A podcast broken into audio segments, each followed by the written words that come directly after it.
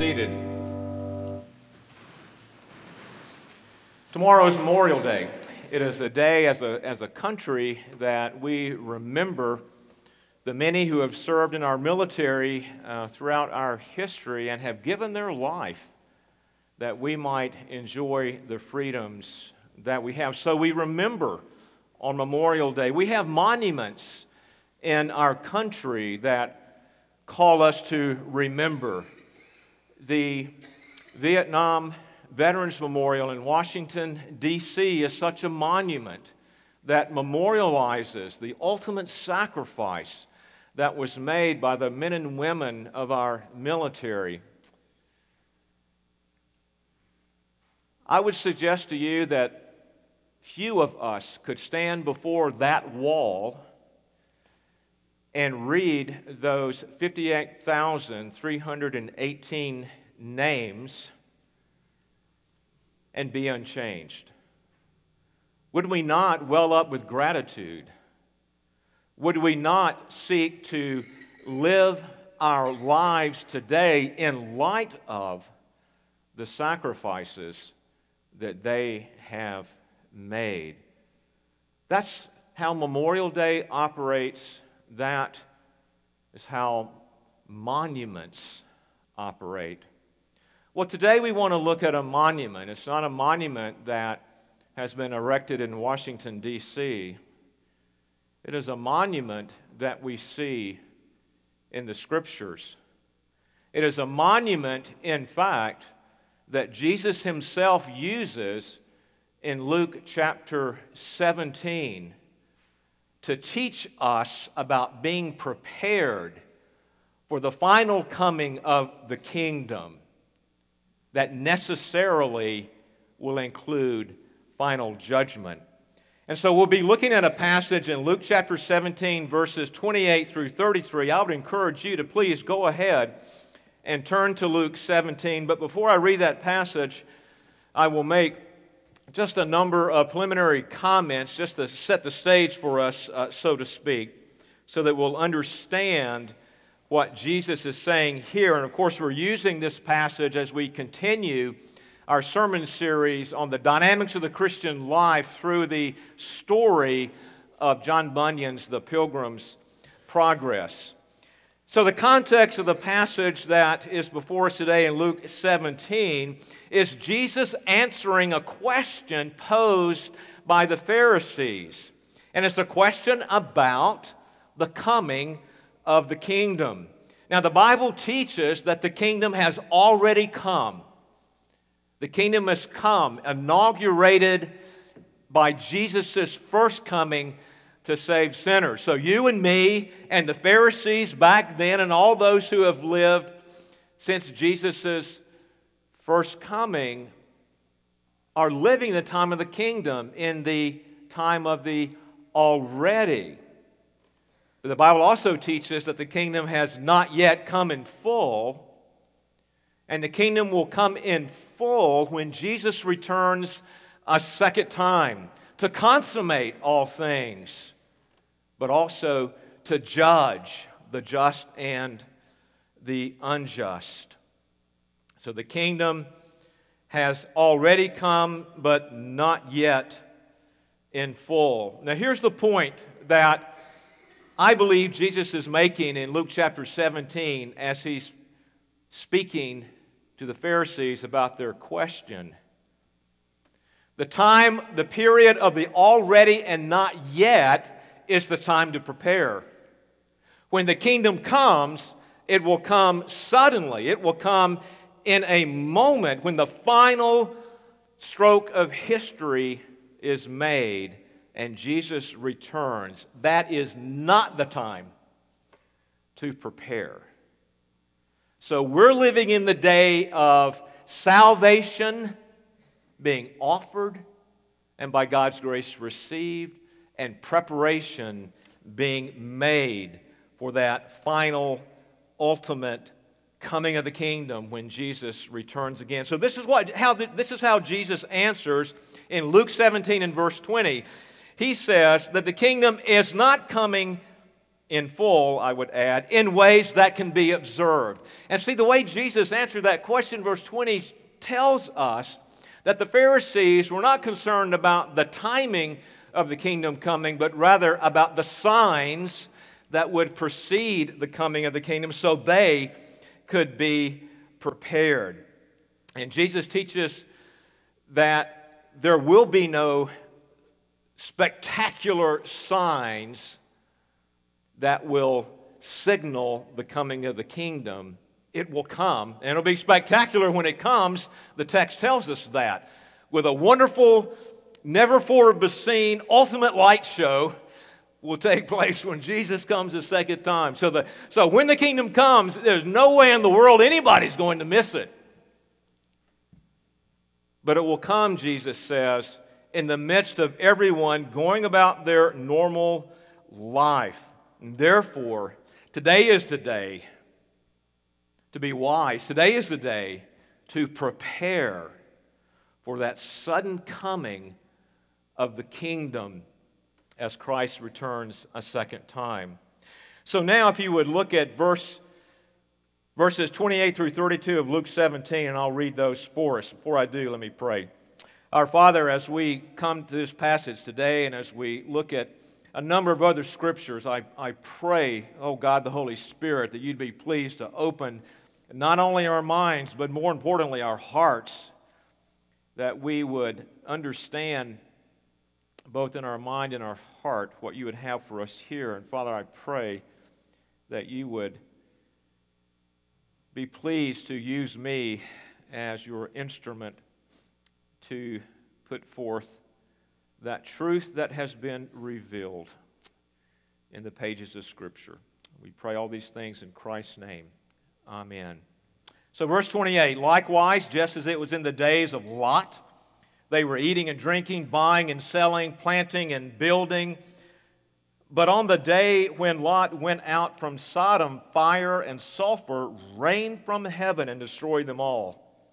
So will it be on the day when the Son of Man is revealed. On that day, let the one who is on the house top with his goods in the house not come down to take them away, and likewise let the one who is in the field not turn back. Remember Lot's wife. Whoever seeks to preserve his life will lose it, but whoever loses his life will keep it. This is the word of the Lord. Remember Lot's wife. Remember that statue of salt that Carl read about in Genesis chapter 19. It seems that Jesus is saying remembering Lot's wife is central to being prepared for the ultimate coming of the kingdom when Christ returns to consummate all things and to bring final judgment. Well, what is this monument of Lot's wife really all about? Why is it central uh, to preparation? So, excuse me. So, in the account of Genesis chapter 19, it seems as though Lot's wife is obedient. She turns from Sodom and Gomorrah and she runs. She is fleeing along with her husband and the rest of her family. So it looks like she's obedient. She's fleeing the consequences of temporal judgment that rained down on Sodom and Gomorrah. But what did she do? She stopped and she looked back. And it was that looking back that reveals her sin. And God brought about temporal judgment upon her. And she turned in to a salt pillar, a monument to loving the world and loving sin more than God. The bottom line Lot's wife had committed the sin of being covetous in her heart. And that little glance back just simply was a window into her heart. that she loved her life back in Sodom and she longed for. That is where her affections were. And so in Luke 17, we see Jesus saying the same thing and showing the same thing by the one who is on the housetop and the one who is in the field, that when they are fleeing from judgment, they should not look back. They should not run down and gather up all their possessions that they cherish so much. They should not leave the field and run back home and gather up their family and their possessions that they love so much. Those who are prepared for judgment need to be willing to die to self, die to this world, die to sin in order to gain life, as Jesus says at the end of his teaching in verse 32 of chapter 17 of Luke. Guard your heart, really, is what is the lesson here for us. Guard your heart against loving those things of the world more than loving God. And so, as Christian and hopeful are continuing their journey in Bunyan Story's Pilgrim Progress. They, they come across this really strange uh, monument right by the side of the road so that no one could miss it. And inscribed on that was, Remember Lot's wife. Same warning that Jesus gives in Luke 17. Don't look back, coveting the things of this world as you flee to Christ. Now, before we come down too hard on Lot's wife, who did look back, don't we struggle with looking back? And so we have, we have fled. We've, we've been shown grace and mercy so that we could flee the judgment and the consequences of judgment by God uniting us to Christ and saving faith. So we have fled to Christ, right? And we are journeying on the Christian life in Christ. And that temporal judgment that simply pictures the ultimate judgment that is to come, that rained down upon Sodom and Gomorrah, will not touch us because we are in Christ. But don't we struggle to love God more than our money? Don't we look back at that old life or maybe that favorite sin and there's a sense of longing there? Isn't it difficult for us to keep the kingdom of God first as we journey? Our affections can so easily be upon the things of this world. And so here's really the lesson is that we can turn from sin and flee to Christ while our hearts are still looking back, while our hearts still have affection for the things of this world and even the, the favorite sins that we have. And so, really, the lesson here in Luke 17 and the lesson that we have in this particular part of Pilgrim's Progress and in this message today is guard your heart by not looking back as you are fleeing uh, to Christ. So, I just want to look at three lessons that, that we find about being prepared for the judgment that is to come. We've kind of set the stage in Luke chapter 17 and also looking a little bit at Pilgrim's Progress.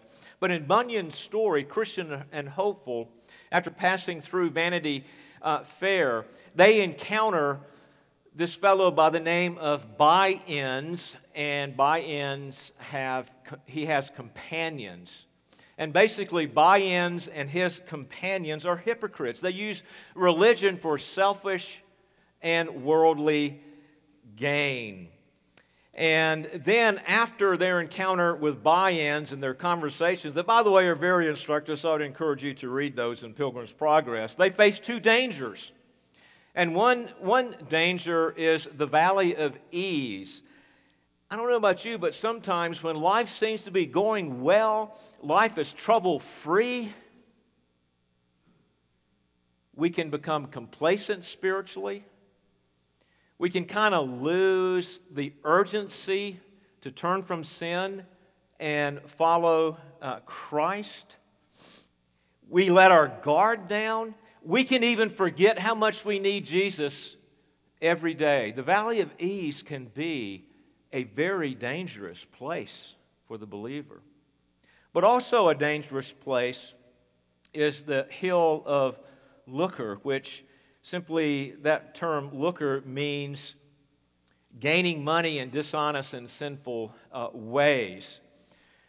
So we find that that poor hopeful Christian's companion on this journey was enticed by this fellow by the name of Demas who had a silver mine.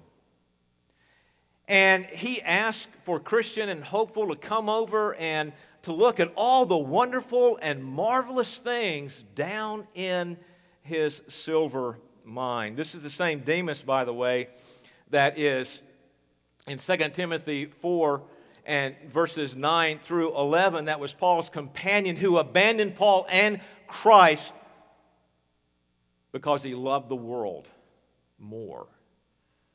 And so, this Demas there with his silver mine is tempting Christian and hopeful. And hopeful wants so much to look in that mine and to avail himself of the treasures within.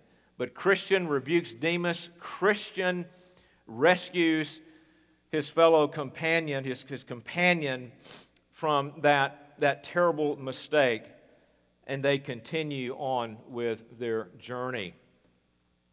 But remember By-ends and his companions that were also on this journey, but are those who use religion for selfish and worldly gain.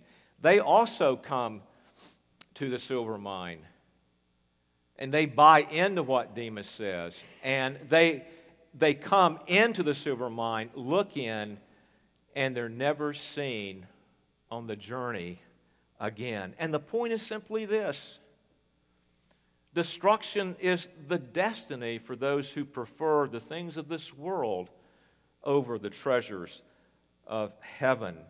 And so Christian and hopeful leave the hill of lucre and they immediately come to this, this strange monument, this pillar out of salt in the form of a woman that is strategically placed right by the roadside so that no one can miss it. And on it is that inscription Remember Lot's wife. And both of them conclude this must be memorializing the events of Genesis chapter 19 when Lot's wife sinned and turned around and looked. And so Christian takes this as a, as a sensible sight that will be of help in the future. But hopeful experiences sorrow over this monument because he remembers how close he came to destruction under the enticement and temptation of Demas and the silver mine.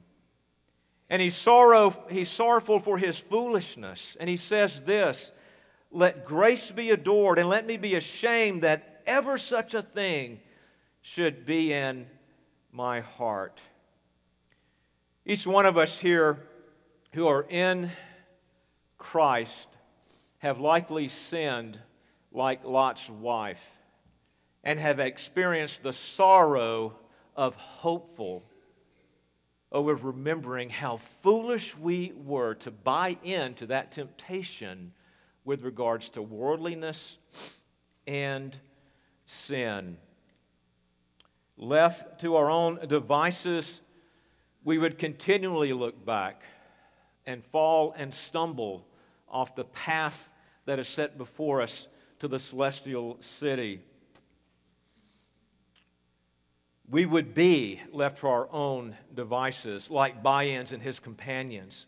But there's one thing that saves us and keeps us from coming under that, that condemnation, from coming under that falling and stumbling off the path into destruction, and that is God's grace. And Paul speaks about the centrality of God's grace in his own life in 1 Corinthians 15 10. But by the grace of God, I am what I am, and his grace towards me was not in vain. On the contrary, I worked harder than any of them, though it was not I, but the grace of God that is with me. You know, the saying that, uh, but for God's grace, there go I, really does have some truth to it, doesn't it? I just shudder to think where I would be today apart from God's grace. I might be a monument on the roadside, a memorial to what happens to people who rebel against God. I might be the one who simply didn't gaze down into the silver mine, but like By-ends and his companions went into the silver mine because of my affections for the things of this world were greater than my affection uh, for God. And so, as we prepare for the coming of the kingdom in full at the end of the age, our response to God's grace must be one of gratitude. And we must see that it is God's grace that we must embrace and on which we must rely. Now, the second thing I want to talk about today is the fact that Christian Hopeful saw this monument by the wayside. And for Hopeful, at least, it points out just how central grace was in his life.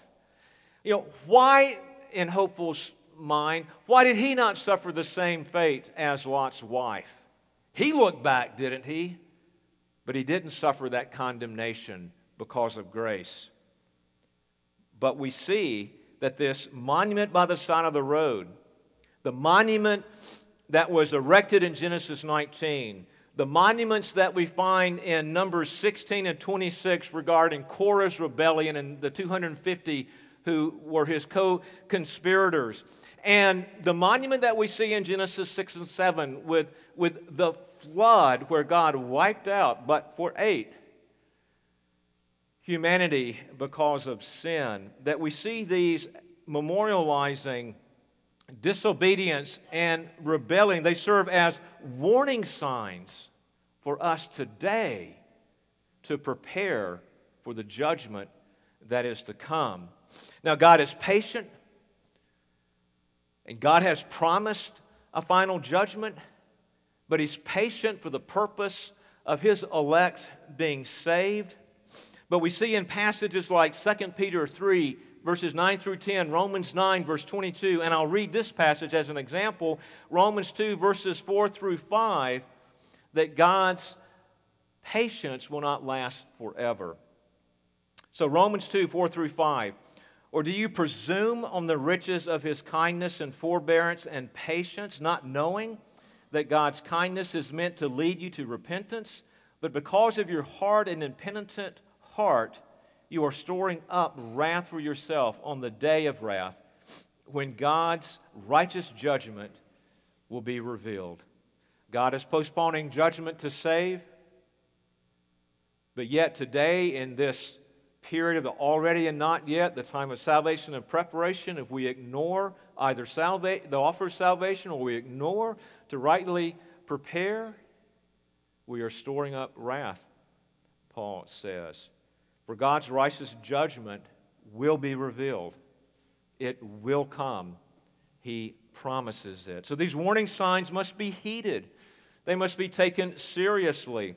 If we are committing sin, refusing to turn and flee to Christ and not look back, we are presuming upon God's grace. If we do not heed the warning signs that we see in the scriptures about this is the day of salvation, turn to Jesus and turn from your sin, and this is the day of preparation. Be mindful of storing up treasures in heaven. If we do not heed these warning signs, these monuments, these memorials in Scripture, we are living like a fool who says, There is no God, Psalm 14:1. And we're living like someone who is totally unconcerned about the coming judgment that will rain down upon us.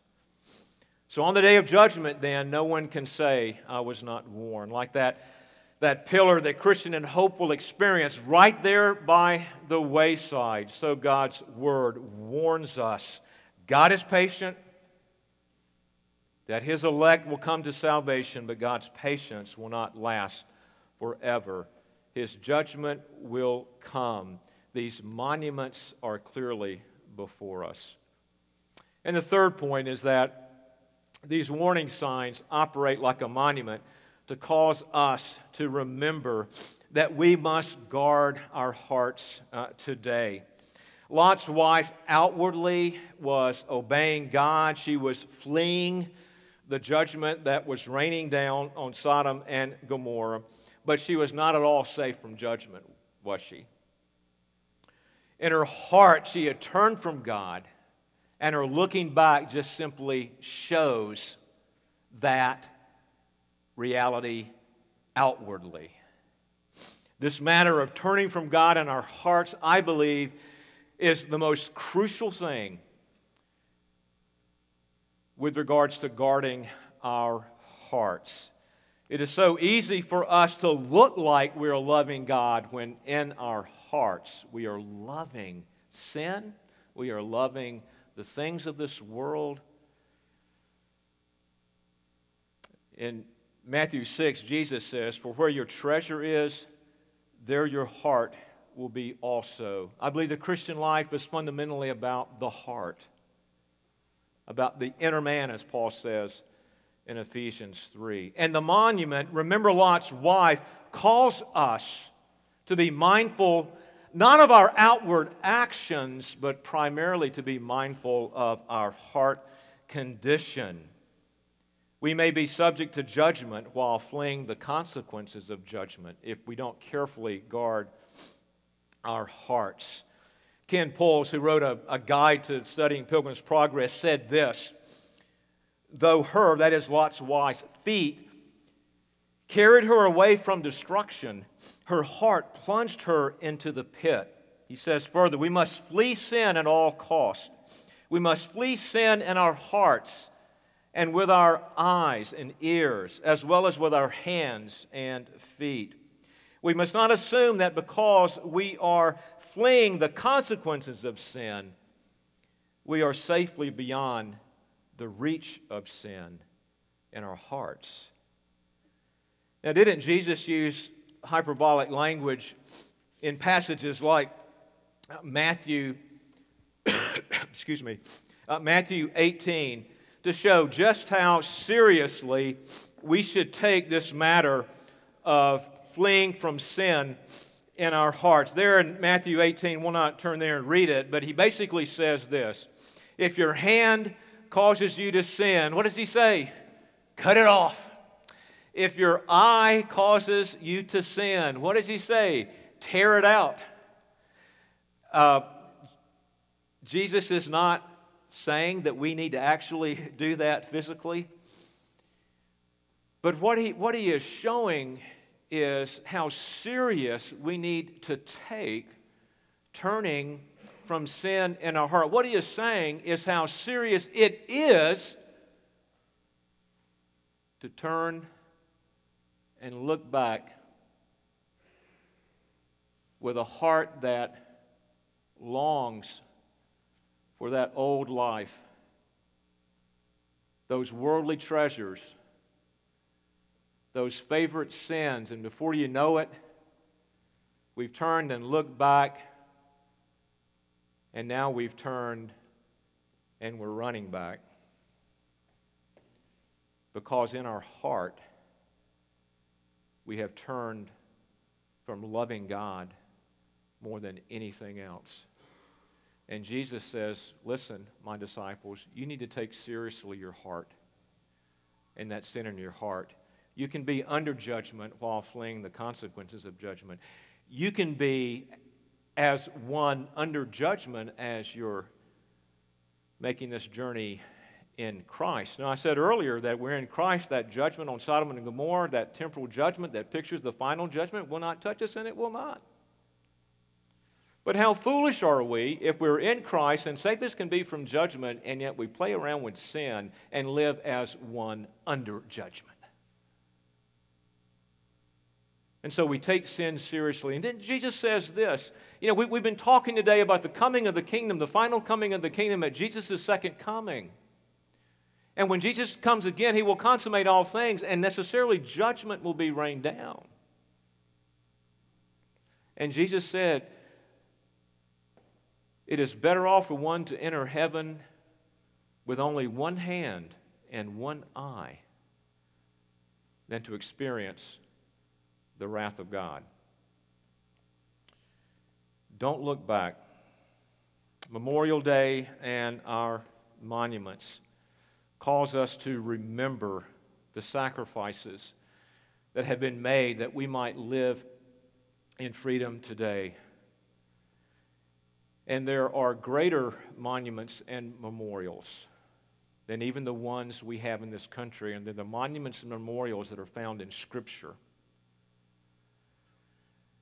that call us to remember the once for all sacrifice that was made on the cross for God's elect, that they would find ultimate freedom from sin and Satan and death. And then, in light of these memorials in Scripture, we should remember to be grateful for God's grace that saves us and keeps us from the condemnation that Lot's wife experienced. That we would remember to heed the warnings before us, that we might live today in light of that future day when Christ returns in judgment. And that we might remember to live today a life of salvation may be the case for some of you here today that really haven't